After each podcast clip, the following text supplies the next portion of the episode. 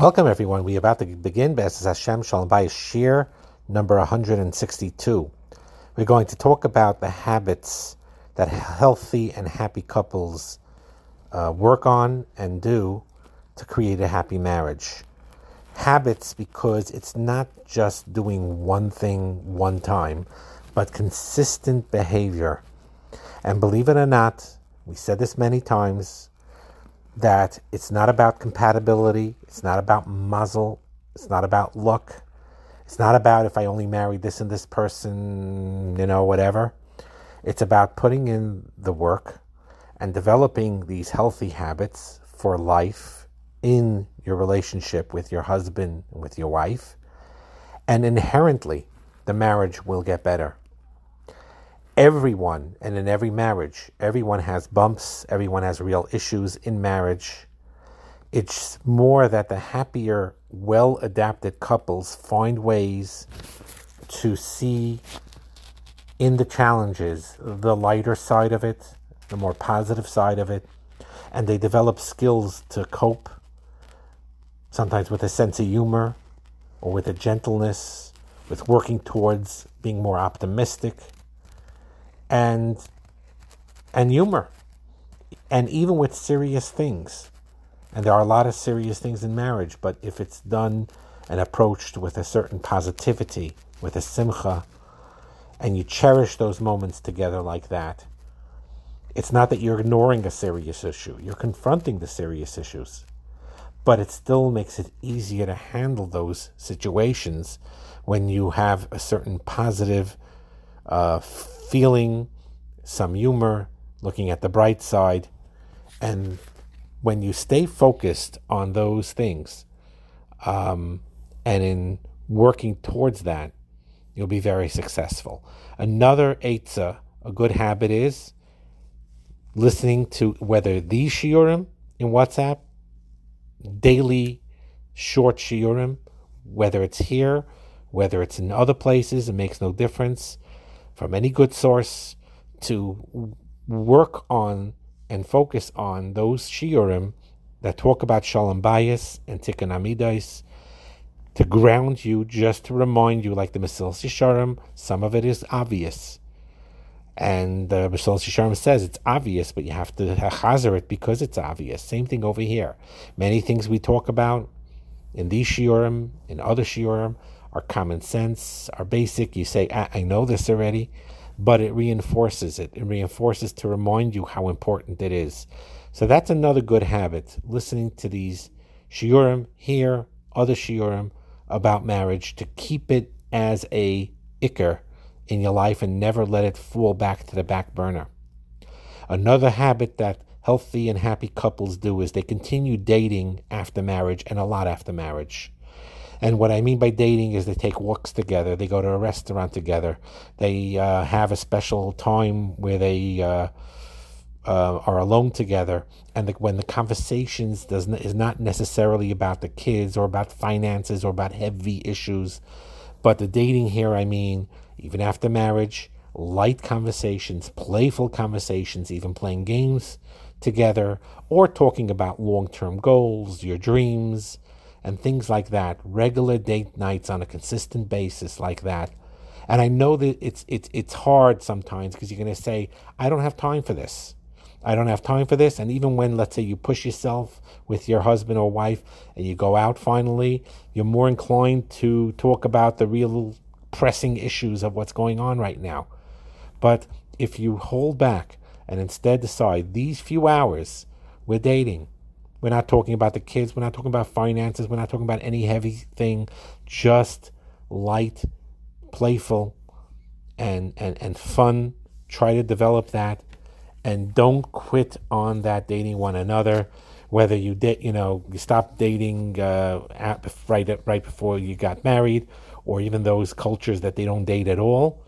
For those cultures who talk don't date at all after marrying, start dating. You didn't do it before you're married, do it after you're married. It's worth the money, it's worth the time, it's worth the effort, it's worth the investment. Taking walks together, and even if it's a short period of time, maybe it's only a few hours you could spare, two hours you could spare, You don't have the money, even if you if you don't have the kids and you browse around in the Walmart or and doing anything together, uninterrupted time, developing the friendship, developing um, um, warming up to each other. That is also a, a tremendous um, habit that healthy, happy couples have to keep the marriage going, to keep it alive, is to continue dating each other. Another side is very important is to greet each other. Doesn't mean that if you saw you saw your spouse two minutes ago and you're both in the house and going back and forth to say hello, hello, hello. That's not what I mean. What I mean is if you didn't see each other for a certain period of time, even if you're both in the house, certainly in the morning, you greet each other in the morning, certainly coming home from work or coming home from shul, you greet each other and um, and and and and hey, I haven't seen you in a while. How are you? Engage in a conversation. Never chalila ignore when you, but rather greet with a smile. And how are you? Some small talk with empathy, uh, and it's sad because some signs of you know, divorce and uh, uh, estrangement happened from the fact the wife says basically he used to come to the kitchen and act as if I'm not there, and left left leaving the room, not saying a word, not acknowledging me. Feel very cold inside. That's a very profound feeling. But if you work on greeting each other and being showing how happy you are to see one another, that is a sign that the relationship is healthy and you're working on it. And by the way, with children also it works that way. Teenage children, other children, older children, not to just ignore them when they're in the house like that they don't exist. They come in, come out, come in at night, you're, you're busy, you know.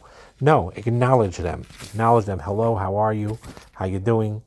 How's it been? So on and so forth. And happy couples know how to do this. They know it's important. It's intentional. There's thought put into it don't it, it, it won't happen by itself. Many marriages that you say it's because we're not compatible, not the same personality type. It's not that. It's more that you decided you're going to leave the marriage on autopilot. And the truth is, is it doesn't happen by itself. You need to intentionally and with effort connect, greet each other. Marriages that are really, really good but if they are on autopilot, it'll start wavering.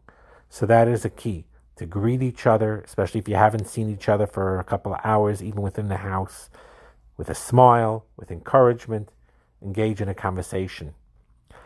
Another aspect is also they encourage each other. The opposite of critical.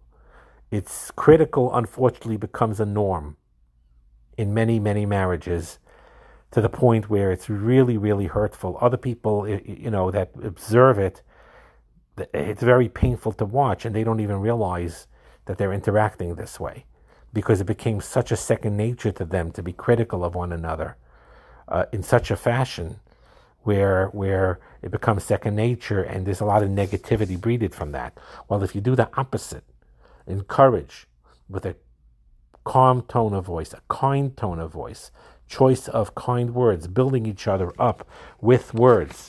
That encouragement is a big key to healthy couples. And another eitzah, we talked about this many, many times, but it is key to think about your spouse in thankful ways. Hakaras hatov. You thank Hashem in the morning every day when you say Moidani lafanecha. You thank Hashem for giving you life. You also thank Hashem not not much uh, later than that you say, I thank you, Hashem, for my wife. I thank you, Hashem, for my husband. And then you go to your wife and husband and thank them for whatever chasadim they did for you that you may have taken for granted. This means thanking them for even little things the folding of the laundry, the warming up the food, the preparing the tea, or whatever it is. Not um, uh, not to say like, why do I have to do that? You don't have to do that. You don't have to do that. But with healthy couples, they learn to want to do this. It's a part of being thankful. It's a part of of of, of wanting to show hakaras hatov and to give, and not that uh, I'm not. I'm only going to be nice to him if he's nice to me, and only if she meets my needs will I meet her needs. That's not how happy couples are. They, even if at the moment your spouse is not in a good mood, is not having a good day, may not be worthy today of the kindness you're showing them, but you still be grateful and kind and you build the relationship that way. Another Eitzah also with healthy couples is you bring HaKadosh Baruch Hu into the marriage as a joint doing chesed together or davening together or sometimes if you could learn together, or join each other in enhancing Shabbos together, the Shabbos table in a special way that each one together in different ways enhance the Shabbos table, going beyond themselves, thinking of Hakadosh Baruch Hu and bringing the Shechina in. In, the, in in their home and working together on the midas toivais to show nachas ruach to Hakadosh Baruch Hu. Hashem has nachas ruach when a husband and wife treats each other properly. And that's another eitzah to do. And we'll end off this particular one with a particular prat, which is very common, which happy couples work around. And that is the time differences between the two. One of them may be a night person, one of them may be a day person, and they go to sleep different times and they're in totally different schedules. We'll call one the night owl, staying up very late, the other one is the early bird, going to sleep early. But whatever the case may be, it's important to acclimate and to work with each other's schedules.